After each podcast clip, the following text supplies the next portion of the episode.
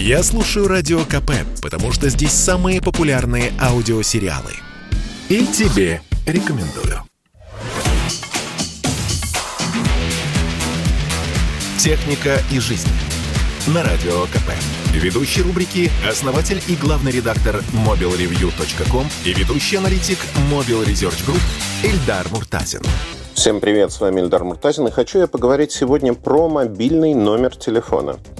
У каждого из нас есть телефон. Неважно, кнопочный это или смартфон, а мы привыкли пользоваться теми или иными услугами. Более того, мы очень часто привязываем к этому номеру телефона те или иные сервисы. Одно дело, когда мы оставляем номер телефона для регистрации в социальных сетях. Совсем другое дело, когда номер телефона у нас привязывается, например, к банковским услугам. И вот здесь могут начаться проблемы, о которых мы, конечно, в моменте не задумываемся. Задумываемся очень часто.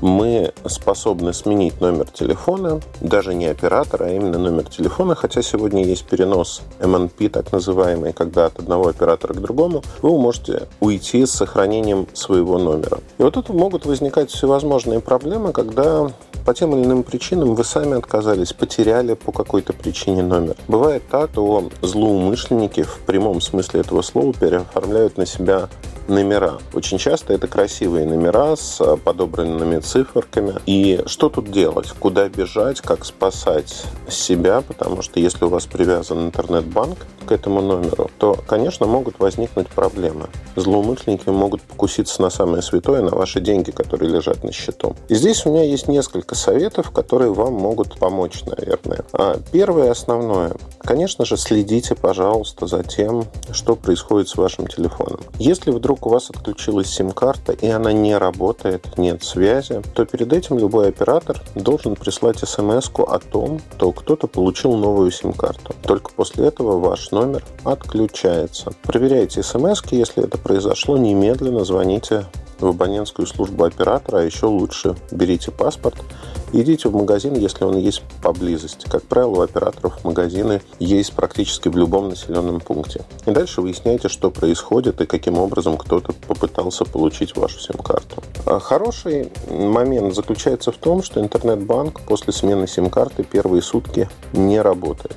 То есть вы не сможете получать короткие сообщения. Также и злоумышленники не смогут их получать. Плохая новость заключается в том, что если вы летите на далекие расстояния, ну, например, во Владивосток или куда-то еще, тем более в роуминг, вы можете не обратить на это внимание. Это не самая распространенная история, но такие истории случаются, когда люди в социальных сетях публикуют свои фотографии, публикуют фотографии из аэропорта, пишут, что я отправляюсь в дальнюю поездку. Злоумышленники могут этим воспользоваться. Это точечные, не массовые истории, когда охотятся за конкретным человеком и за его деньгами. Поэтому, на мой взгляд, здесь очень важно понимать, что ваши сим-карты – это ваше достояние. Сегодня к сим-карте привязано огромное количество всевозможных сервисов. В хороших банках не только привязка идет к конкретной сим-карте, то есть это не просто номер телефона, это конкретная сим-карта. Интернет-банк прекращает работать, если у вас, ну, в общем-то, ничего и не работает. Я сразу хочу сказать, что очень часто люди... Некоторые люди считают, что защищать свой телефон паролем, биометрией, например, датчиком отпечатка, разблокировкой по лицу не стоит, потому что им нечего скрывать. Но на самом деле, даже если у вас нет интернет-банка, если у вас нет других приложений, ваша сим-карта позволяет набрать как минимум тех или иных небольших кредитов и залезть в минус. Поэтому защищать свой телефон биометрией необходимо. Вернемся к сим-картам. А мой подход в сим-картах очень простой. Для интернет-банкинга я использую номер телефона, который э, я использую ежедневно. При этом у меня есть вторая сим-карта, на которую зарегистрированы многие услуги. Я не свечу номер этой сим-карты нигде, для того, чтобы злоумышленники потенциально даже не знали о ее существовании. Это простая сим-карта, она стоит второй в моем телефоне. Я практически ей не пользуюсь.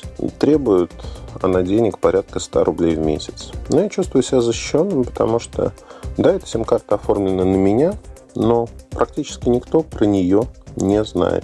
То есть вот такой простой способ затрудняет жизнь мошенникам всех мастей. Я рекомендую поступать именно так. Удачи и не попадайтесь на удочку мошенников. До новых встреч! Больше информации вы можете найти в моем телеграм-канале мобайл ревью точка ком. До встречи! Техника и жизнь. На Радио КП. Ведущий рубрики – основатель и главный редактор мобайл ревью точка ком и ведущий аналитик Mobile Research Group Эльдар Муртазин. Это спорт неприкрытый и не скучный. Спорт, в котором есть жизнь. Спорт, который говорит с тобой как друг. Разный, всесторонний, всеобъемлющий. Новый портал о спорте – спорткп точка ру. О спорте, как о жизни.